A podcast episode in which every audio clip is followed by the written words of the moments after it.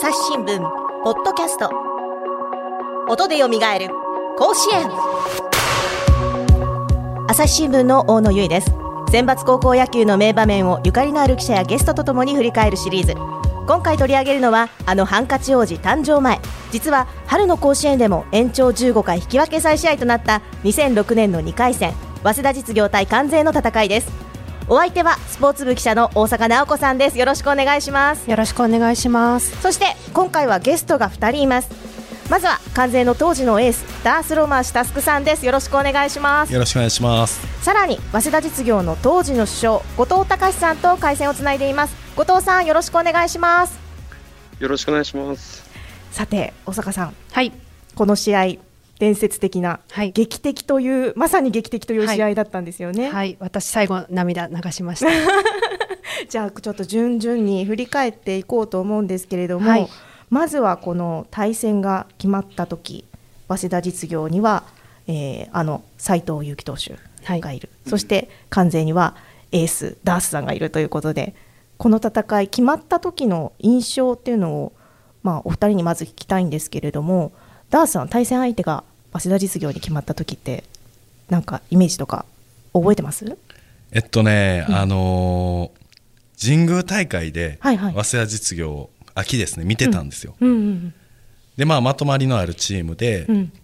なんていうんですかね総合力のチームだなっていう印象でただ当時まだ斎藤佑樹は、うん。まあハンカチを手にしてなかったので。そうですね。そのねハンハンカチ王子って、まあ、言われる選手まで行ってなかった、まあもちろん実力もまだちょっとハテナだった、僕らからしたら。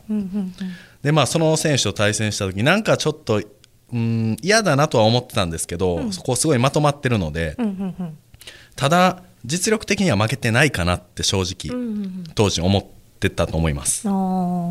後藤さんの方はどうですか、対戦相手決まった時。そうですね、完全に決まった時は、うん。えっと、まあ、マジかっていうのは率直なうん。思いで、まあ、印象としては、やっぱりその、まあ、守りの方でやっぱダースをはじめとしてね、あの、守りも硬いですし、うん。どちらかってこう、打のチームで、うん。もう相当こう、打つイメージがあったんで、はい。斎藤がどれだけを、あのね、あの、抑えられるかっていうのがポイントかなっていうところは思っていて、はいはい。まあ、結構難しい試合になるだろうなとは思ってました。うん。一方で大阪さんはこの試合どういうふうに展開予想してました？か。当時高校1年生だったそうんでですよね。す。はい。あのダースさんと後藤さんが1個上で、うん。ちょうどあの高校野球でマネージャーを始めてうん。見てた大会だったので、うん。どっちともなんかすごいピッチャーもいるし、うん。うん意外と接戦になるんじゃないかなと行き詰まる投手戦とか、うん。締まった試合になるのかなとは思ってました。それがまあシーソーゲームで進んでいくわけになるんですよね。うん。でまあ試合が動いた場面をちょっと振り返っていこうと思うんですけれども、まあ、この試合7回っていうのが一番試合が動いたシーンになるんですかね大阪さん。そうですね、に3対2うんで総実リードで迎えた7回うん後藤さんが先頭バッターではい、出た時ですね。はいこの時打席に立った時とかのこれって確か初安打かな、そうですね。はい。初安打です。全然その1試合目も打てなくて、うん、4番なのに、4番なのに、ちょっと思いがうん。ある中で、うん。えーまあ、なんとか先頭で、ね、あの塁に出たいと思ったんで、うん。あそこで1本出てよかったなっていうのが率直な思いでしたね。うん。6回途中からあのピッチャー完全のピッチャーが中村投手からうん。ダースさんに変わってて、うん。ダースさんと後藤さんの初対戦はい。ですね。うんうんうん。この時の印象ダースさんは覚えてますか、あー正直、うん。えー春の大会っていうのは、うん。まあまあ、まあ今だから言い訳じゃないですけど、はいはい。肩痛めてたんですよめちゃくちゃ。ですごく痛くて、うん。で僕、えっと1回戦のうん。法政はい、の時に先発だって言われて、うん。もう怖すぎて泣いたんですよ、へー。ホテルで。肩が痛くて、俺こんな状態で投げれんのっていう、えー、プレッシャーとかでですか？プレッシャーもそうですし、うんえーまあ、自分たちで勝ち取った、まあ、春の自分たちの代の初めての甲子園なわけじゃないですか。うんうんうん。でやっぱりこう自分がの実力を発揮できないっうん。えーっていう怖さと、まあその本当にこの肩の痛みで投げれるのかうん。っていうその、まあ、責任感ですよね。うん。うん。それがあってでもただ高校生って投げれちゃうんですよ。自分しかいないってやっぱそういう責任感があったりとあか、ー痛くても。はい、アドレナリンとか、うん。であの肩ぐるぐる巻きでテーピングしてる中構成投げたんですけど、うん。こんなん逆に投げられへんわと思って、うん。テーピングして。すごい時代だよね。今だとねちょっと考えられないですけれども。ダースさん1回戦9回間と159球投げてるので、かなり球数投げてますよね。そうですね。ただ試合を投げていくにつれて、うんそのちょっと今早稲田と話が変わっちゃうんですけど、子供の痛みがこうなくなっていくんですよね。でも試合前その試合前ですね泣いた自分怖すぎて泣いたのにうん。投げてるっていう、うんそのことが、まあ、信じられなくて、ー。でも親にも電話したんですよ怖すぎて、俺ちょっと明日まあみんな応援行くわってこう言われてるわけじゃないですか、ちょっと投げれないかもっていうことを言って、あの申し訳ないけどみんな応援しに来てくれて自分らの代であれやけどつって投げててで監督も2試合目は、えー中村先発僕じゃなくて。でも大事なところ行くぞと。で監督にも自分は大丈夫ですと。大丈夫じゃないけどこう言うわけですよ。その痛いけど、うん。でもやっぱ投げれちゃうんですよね。だからなんかでもそれはなんか今思ったらすごくいい思い出ですけど、うん。当時はやっぱりこう悔しさもありますよね。こうベストコンディションで、うんあまあ当時自分ができることは全てやって、まあもちろん負けていったってこう思ってるんですけど、うん。やはりこうそういったところでは悔いあって、まあ、そのもちろん春の甲子園終わってからも、えー夏の大会の2週間前まで僕試合に投げれなくて結局だからそういうのはまあなんか言い訳じゃないですけど、うんうんうん。だからそういうのがあってただめちゃくちゃいい思いです。なんかそういうのも乗り越えて、うんうんうん。こうみんなでこうねあのシーソーゲームしかももう延長引き分け最終になった瞬間地獄やってましたね この方で俺また投げる可能性。そっか。そう。だからそういうのはあって、だからそれこそ、でも、その、早稲田の後藤、ね後藤選手と、まあ当時対戦した時は、まあ、僕も代わりっぱだったんで、どっちかというとバッターっていうより、やっぱり自分に不安があったっていうような感じですね。しっかり一球投げれるかと。あの、ストライクうんぬんじゃなくて、しっかり腕振れるかと。そこが、あの、まあ、一番うん。思い出というか、まあ残ってますね。後藤さんはこの打席で、まあ、ダースさんのその調子の悪さというか、はい肩痛いのかなとかっていう印象、そういうのって感じてましたか？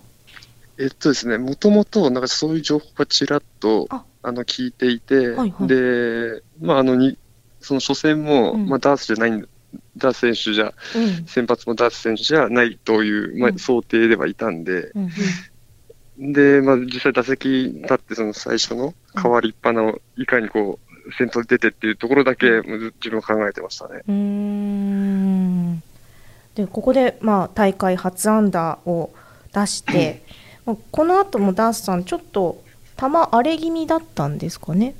そうですね。うん多分ね、えっと、その前までの成績って出るじゃないですか。はい。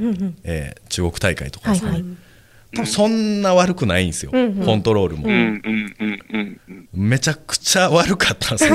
だからお前多分恐怖心がすごいあって、うんその肩への、うん。だから相手と戦ってないんですよ、うん。もう自分と戦ってるかなるほどらなるほど。その怖さと、うんうんどこで痛くなるのかなとか,、うん。そういうのがありながら1試合2試合ってこう、まあ、2回戦目ですよね、うんまあ、早稲田と戦ってたんで、うん。まあ、心の中では本当に中村そのまま行ってくれって正直思ってましああなるほど。ねそうなんだ。たで勝ったら横浜だったんですよ。うんあうんうんうん。うん。そうですね、そうそう。ですね。だからそこかなって思ってたんですよ、あ自分が出るのは、はい、だからこれ早稲田に申し訳ないですけど、うん。そのまあ、当時の、ねうん。実力差で言ったら、まあ、多分、まあ、エース僕で,、うん。で中村が投げてでもただ心の中で不安がある、うん。で、えー中村先発で勝って、うん横浜自分、うんその時には刀を解いてくれみたいな、なんかそのイメージだったんですけど、いや、負けそうだよね。負けたっていう。そうそう。えじゃあ江浦監督からは、もう中村選手が行けるところまで行くみたいな感じだったんですか？そうですね。ただまあ、えー、とそういった配慮もしてくれてたとは思うんですけど、あの僕もやっぱりいけないっていうことは言わなかったんでやっぱいけるって言ってたんで、うんうんただあの時もう一声かけときゃよかったなって思うのは、中村を完全にベンチに入れるんじゃなくてレフトぐらいに置いといてみたいな。保険をかけときたかった、うんうんいつでも戻せるように。そうもういないんで。うん。はいはい。他に。そっか、うんうん。うんうん。確かにもうえ延長になったら自分が投げないといけないわけですもんね。そうですね、うん。確かにそれは大きな決断だったのかもしれませんけれども。これその7回試合が動いた7回途中そのダースさんが安定していくようなきっかけがあったように思えたんですよね大阪さん。は。い、あのダースさんがあの船橋さんの打席の時に、靴ひもなんか間を置いた靴ひもを直してたんですけど、そこからちょっと変わったのかなと。ワンアウト二三塁、ワン靴紐のスリーせいだったもしかわかんない。ただ結果的に、はい。あのセンターオーバーのツーベースは打たれてる。打たれているので、どうだったのかなと、うんいや何も靴紐には仕込んでないですけど な特に、えどうかな？でも多分あれ本当に靴紐が、うん。僕ね結構こう靴紐がこうほどけるんですよ。うん多分こううん。ベタってこう足の甲が地面につくんで、うんうん結構こう右足ね？そうそうそうそう、うんうんうん。フォーム的にってことですか？そうですね。でもねえっと調子いい時は、うんもう一試合で靴紐ボロボロになるんですよ。えへえすごい。なんかこう地面にこうペタってこうついてて、えーいい感じなんですね自分の中で。それがまあなんていうんですかね。調子の良さ調子の良さを表す、まあ、靴紐というかなんですけど、多分がっつりいってなかったんですよね。だからそれもこうなんかほんま上半身でうまいこと投げてたみたいな感じだと思うんですけど、でそれでもまあちょっとずつ外れていって、うんちょっとまあ結んだのかなって、まあ、そこでまあ間ができたのかなっていうのは、はいはい。まあ、あの大阪さん言うみたいに、うん。まあ、あったのかなとは思いますけど。ただここで、まあ、船橋選手ファールで粘りに粘って2点タイムリーツーベース。それからその後うん代打の神田選手が犠牲フライを放って、ここでうん6対2の4点リードになるわけですよね。これ、うん。4点リードして後藤さんこの時、はい。このままいけると思いましたかそれともいやまだまだ。まさにそうですね。いや、もう本当もう4点差で、うん。斎藤のその調子と考えると、4点あれば十分だなっていう思いが、うんうん。まあ、あったんで、うん。まあ、実際追いつかれると全く想定してなかったですね。うーん。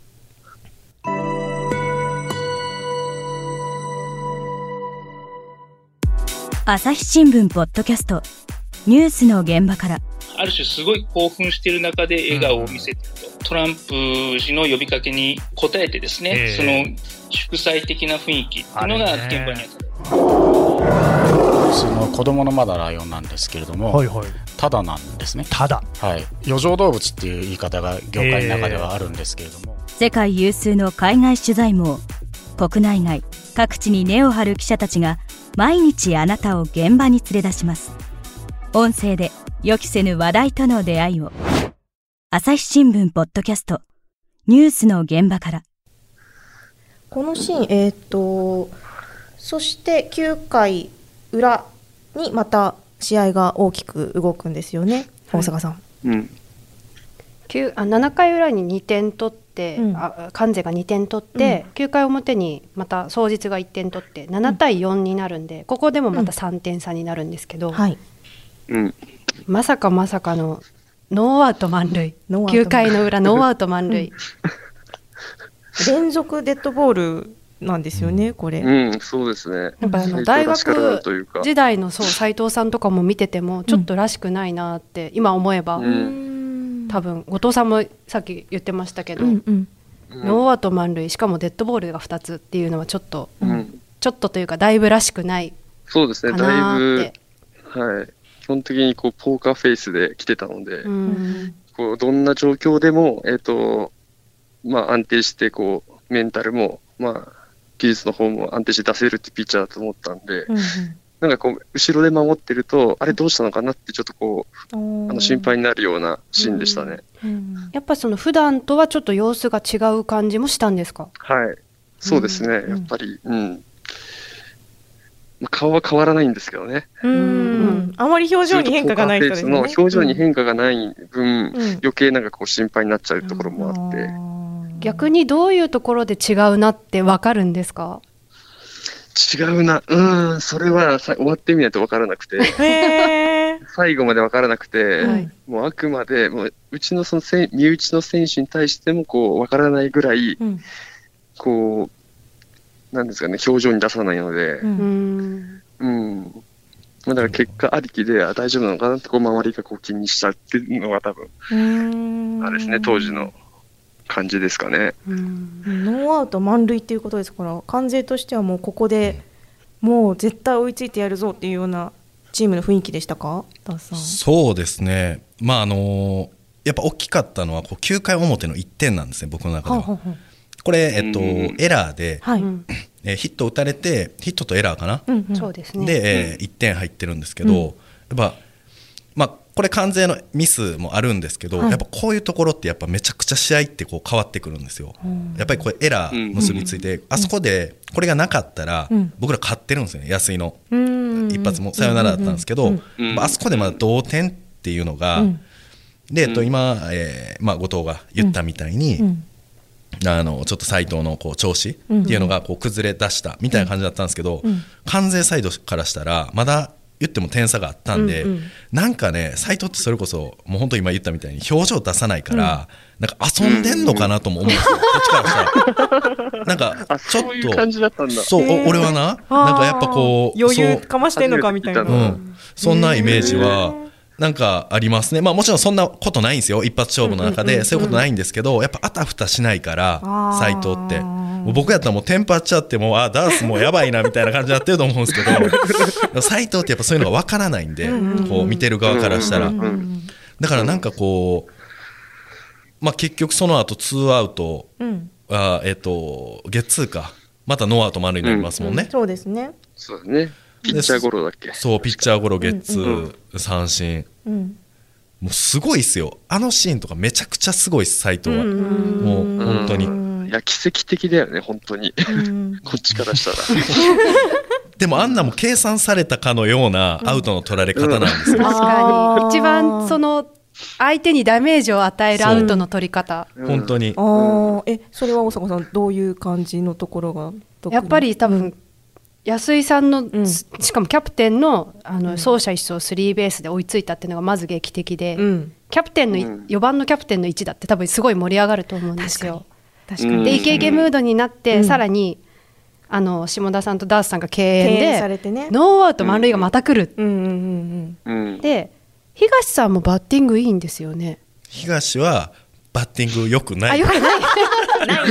よくないんでないすかけど回ってきたところなのよくなくてね回ってきた。そうですね。えっと、まあ、バッティングはそこまで期待できないですね。はいどっちかっていうと、この9番の山本直哉の方が外野フライ。うんすいません。はい。あの、打てるようなバッターなんで勝負の9番だよ。ねそうそう。なので、まあ、1回戦でもホームラン打ってるんかな、打ってますし、打ってますね。打撃で、まあ、この山本直哉が、まあ、仮にですけど7番だったら、まあ、外野フライで1点で勝ちですよね、うん。でも東ってこうどっちかっていうとフライ上がんないんで。あの、まあ、確かにゴゴロって、うん。そうですね。そうそう。第一打席もショート内野安打でした。あー。ああ、渋い。渋い。三遊間に抜けそうな当たりを後藤さんが取って、ファースト投げたけどセーフっていう。あ、そうだ、はい。そうですね。はい。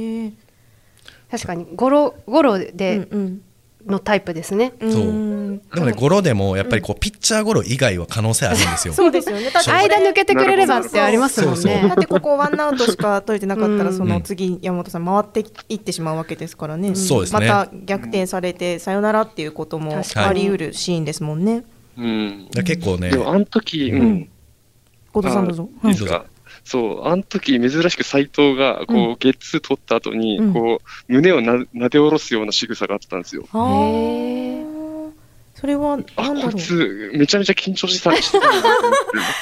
そこでやっと追い込まれたら追い込まれたなりにこうそういう心境にはなるんですかね。なるんですね、と思って。うんいや、もうだから、多分、斎藤もうん、こう、わざとというか、意識して、うん。その、表情に出さなかったりしてると思うんですけど、うん。そういう時は、やっぱ、あの、出ちゃうんだなと思って、ううん。なんか、垣間見れ見られましたね、その時は。この映像振り返っても全然こう淡々と淡々としてました。はい取った。はい投げた、うん。はいじゃあ ダブルプレーみたいな感じで。うん。割とこうそこがすごいところですよね、斎藤の。うんそしてまあ次空振り三振を取ってついに延長戦へ突入するわけなんですよね。うん。でこの大会初の延長戦になるんですよね。はい。大阪さん、うん。はい。でまあ15回まで延長していくわけなんですけれどもこの延長したなんだろう決まったばかりだから10回になったばっかりの時ってなんかこのまま延長続いていっちゃうのかなみたいなイメージってありました？ダースさん。いや15回までっていうのも知らなかったですし。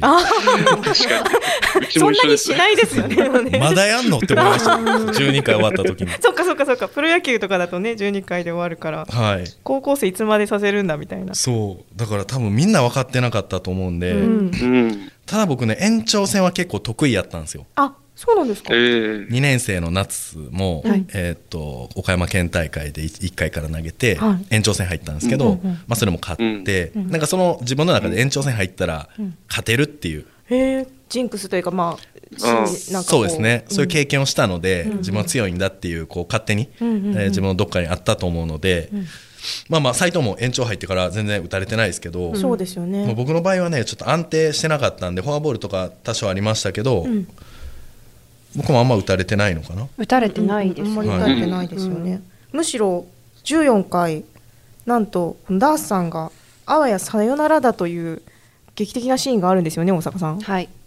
ワンアウトから下田さんがうんライトオーバーのツーベース。うんこれも甲子園初ヒットですはいね。でダースさんに打順が回ってきて、うん。うん。あわや二塁。レフトを超えるかと思いきや思いきや船橋超さんがえない。なんかちょ船橋のスーパープレーです ちょっと飛び上がって後ろ手に取るんですよね。そう。野生的なね。だから船橋はマジでキーマンなんですよこの試合。キーマンなんですか？う。ん。うんうんうん。だって2本ホームラン打ってるでしょ？うんそうですね。あの2本ホームラン2本ホームランホームランっていうかえっとそのエラー絡みで、はいはいははい。い。どっちも。ワンヒットワンエラー。ワンヒットワンエラーが2回続いてるでしょ？2試合はい。連続で、はい。そうですね。なことあります？9回。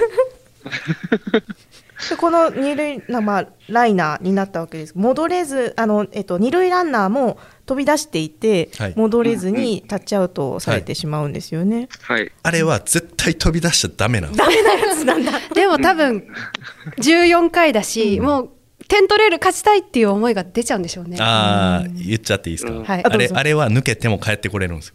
あそう。ですそね。う後藤的にも多分そうだよね。あれは絶対ゲッツーはあかんよね。そうそうそうそう。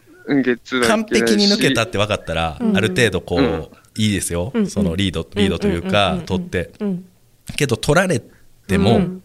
やっぱ戻れる範囲でいとかないと、あー。やっぱり。しかもノーノーアウト。ーワンアウト。ワンアウト。あ、ワンアウトだもんね。はい。うん。あそこはねあの時の僕の顔見てください。むっちゃ綺麗 なんで出てんねんみたいな。そうそう。でもただその次のバッター東やから、うん、あー。なんかこうなんとなくさ今聞いちゃったからちょっとなんかあそうかみたいなこうちょっとてんてんてんっていう感じですよね。あねあそこはでもやっぱすすごいなって思いました。あのプレーもやっぱなかなかできないですよ。すごいプレーですよあれ。確かに。だってあれボール見てないで取ってるんですよね。そうですね、そうそうそう。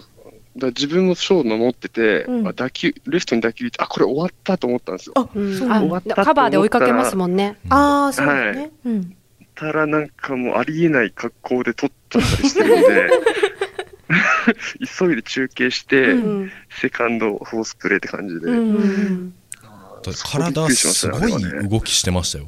うん。うん。ブリーン回ってましたからね体が。なんか本当にあの後ろ手にとってそのまますぐ送球してるんでいやさすがだなと思いながらこん高校生でこういうプレーってあるんだなみたいな。いや本当に。うん。あの結構あの船橋の特徴的なところって、はい。バッティングでもそうなんですけど、ん。めちゃめちゃこうなんかこう野生さっきダースも言って野生的で、野生的？うん。なんかはい、もう本当にどんどんこう初球からあの積極性もありますし、うん。来た球をこうあのもちろんなんか本能的に振るっていうところがあって、うんそういうのもなんか守備に現れてるなとすごい思いました。うん。うん。いやそんなね劇的な試合展開の中、まあ、得点は進まず7対7のまんま15回を迎え延長引き分け再試合となって翌日うん。行われた試合なんとまだ24時間も経っていない23時間後ぐらいにあの試合が始まってしまうというかなり過酷な日程ですよねこれ。こんなことしちゃダメですよ。今だとね全然考えられないですけれども。いくら翌日の第4試合ととはいはいえ。とはいえ、うん。延長15回を戦い抜いた後ですからね。うん。なんとかなんなか延長15ったのかっ回ってて、うん、何時に終わったんですか？えーっとちょっと時間を書いて時ます。間は書いてない書いてないけどでも3時間以上うんやってま3時間すね24分なんで。あ、しかもなんか、うん。あ後ろにまだ1試合残ってましたよね、ああそうえっと。めちゃめちゃかわいそうだなと思って。開始時間が2時16分だったんですよ、うんうんそれに3時間24分足すから、6時前ぐらい？そうですね。5時40分ぐらい。それからそれからもう一試合やってるのか。そうもう1ですね試合だから。次の人らもかわいそう過酷確か 一回肩温めてますよね。でもなんかいつまで続くんこの試合みたいな感じですよね。高校野球とか2時間半ぐらいでね。うん。はい終わります,、ね。長くても。ね。そうだよね。うん。いやーすごい試合だな。うん。でもねこの1試合目あるじゃないですか。はい。関西と早稲田の大きな差っていうのがやっぱピッチャーでうん。斎藤佑樹はフォアあのデッドボール4つ与えてるんですよ。うんはい。これってあのトーナメントやったら別にそこまで響かんような気するんですけど、はいうんうん。やっぱこうデッドボール食らった選手って、うん。やっぱ残るんですよね。あそうなんだ。次の試合。痛みとかですあか引いちゃうってことですか？そうそうそう。精神的にってこと？はい。はあでもその斎藤ってインコースめちゃくちゃ攻めるんですよ、うん。左バッターとかの、ね。うんなんで結構ねまあもちろんその次の試合も完全打ったんですけど、はい。結構響いたんちゃうんかなっていうのはやっぱありますねそうね。なんか試合前、それで試合前の入りとかちょっと変わってくるもんね。そうですね。うん。まあ俺再試合になってその、まあ、再試合に臨む時ってチーム内の雰囲気ってどうでしたか？当日の方はまずどうでしたか？えーっと、雰囲気は、いや、ううんん、逆になんだろう、その、関西さんとここまで試合ができたっていう、うん。なんか割とこう通用したんじゃないかっていう、逆になんかこう自信あーがこうなんかあったのかなと思ってて、うんうん、結構、まあ1戦目とかも、まあ初めての、まあ春の甲子園だったんで、うん。結構みんな浮き足立ってた部分はあったうんんですけど、うんうんまあ、その関西さんの1回戦目、15回までやって、それを経験して、なんかこう逆にこうみんな自信がうん。こうみなぎってきたというか、うん。そういうなんかチーム的ななんか感じはありましたね。次もやってやるぞみたいな、そうですね、はい。うんダーさん関西の方はどうでした？再試合決まった時。まあマジかという感じですよね。そうですよね。はい多分早稲田さんも勝てたっていうシーンがありましたし、うんうん関西も勝ったっていうシーンがあったんで、うんお互いでもまあ最後に回ってきたのはうん。僕らの方じゃないですか、やっぱ9回、はい。うんなのでそのチャンスを生かせなかったっていうのは多分ダメージ完全の方がでかかったんじゃないのかなっていうのはありますねでもう1試合かみたいな。うん。これうん。この再試合の時ってダーさん登板してないんですよね？飛ばしてないですね、うん。これはやっぱり肩の調子でですか？そうですね。まあもちろん最終的に監督が、あの判断することですけど、うんもうもう僕は無理でしたね。ああ、うんうんうんうん。まあ投げさせるのもね今の時代じゃ全然考えられないそうですね。そういう時って、もうその監督さんからいけるかみたいな感じで言われたりとかしたの、えっといやトレーナーさんにまず言って、うん。ほ本当に明日あるなら多分もう無理ですと、結局僕9回投げてますもんね。あなるほど。うん、そうですよね。そう。でえっとトレーナーさんから言ってもらったと思う。ううん多分監督には直接ういううん、言えなかったと思うな。なるほどね。へん。えなんかうちの記事では、はい。一応その翌日の先うん発は中村投手が前日の帰りのバスを降りるときに監督から先発で行くと言われたと、うん。割とだから早い段階でもそうですね。言われてますね。うん。ダースさんが報告する前だったのかな？ダースさんがトレーナーさんに報告してもら試合後にすうぐ報告してトレーナーさんがもうすぐ言ったのあか。あかもしれないね。うんそうかただ純粋に中村の方がいいって。その可能性もだって9回しっかり投げてるわけですから徐々にだって尻上がりに良くなってるし、うん。うんはいはいうんただまあ無理はさせられないっていうのもやっぱり判断としてありますよね。逆に双日側は、うん。あの斉藤さんがこの日231球投げてるので、はあ、ニュース、はいはい。であの結局先発塚田投手だったじゃないですか、はい、3試合、高田ですね。はい。それはなんかはいその泉監督の方からあの、はい塚田で行くぞみたいなのはもう言われてたんですか？はもうありましたし、もう、えっ、と、次の試合は斎藤戦頭じゃないなっていうのは、もう言わずもがなって感じでしたね。さすがに231ですからね。さすがに投げないでしょっていう。はい、話はまだまだ続きますが、ここで一旦引き取らせていただきます。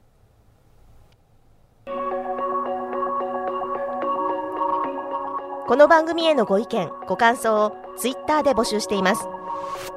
ハッシュタグ、朝日新聞ポッドキャスト、もしくは、ハッシュタグ、音でよみがえる甲子園でつぶやいてください。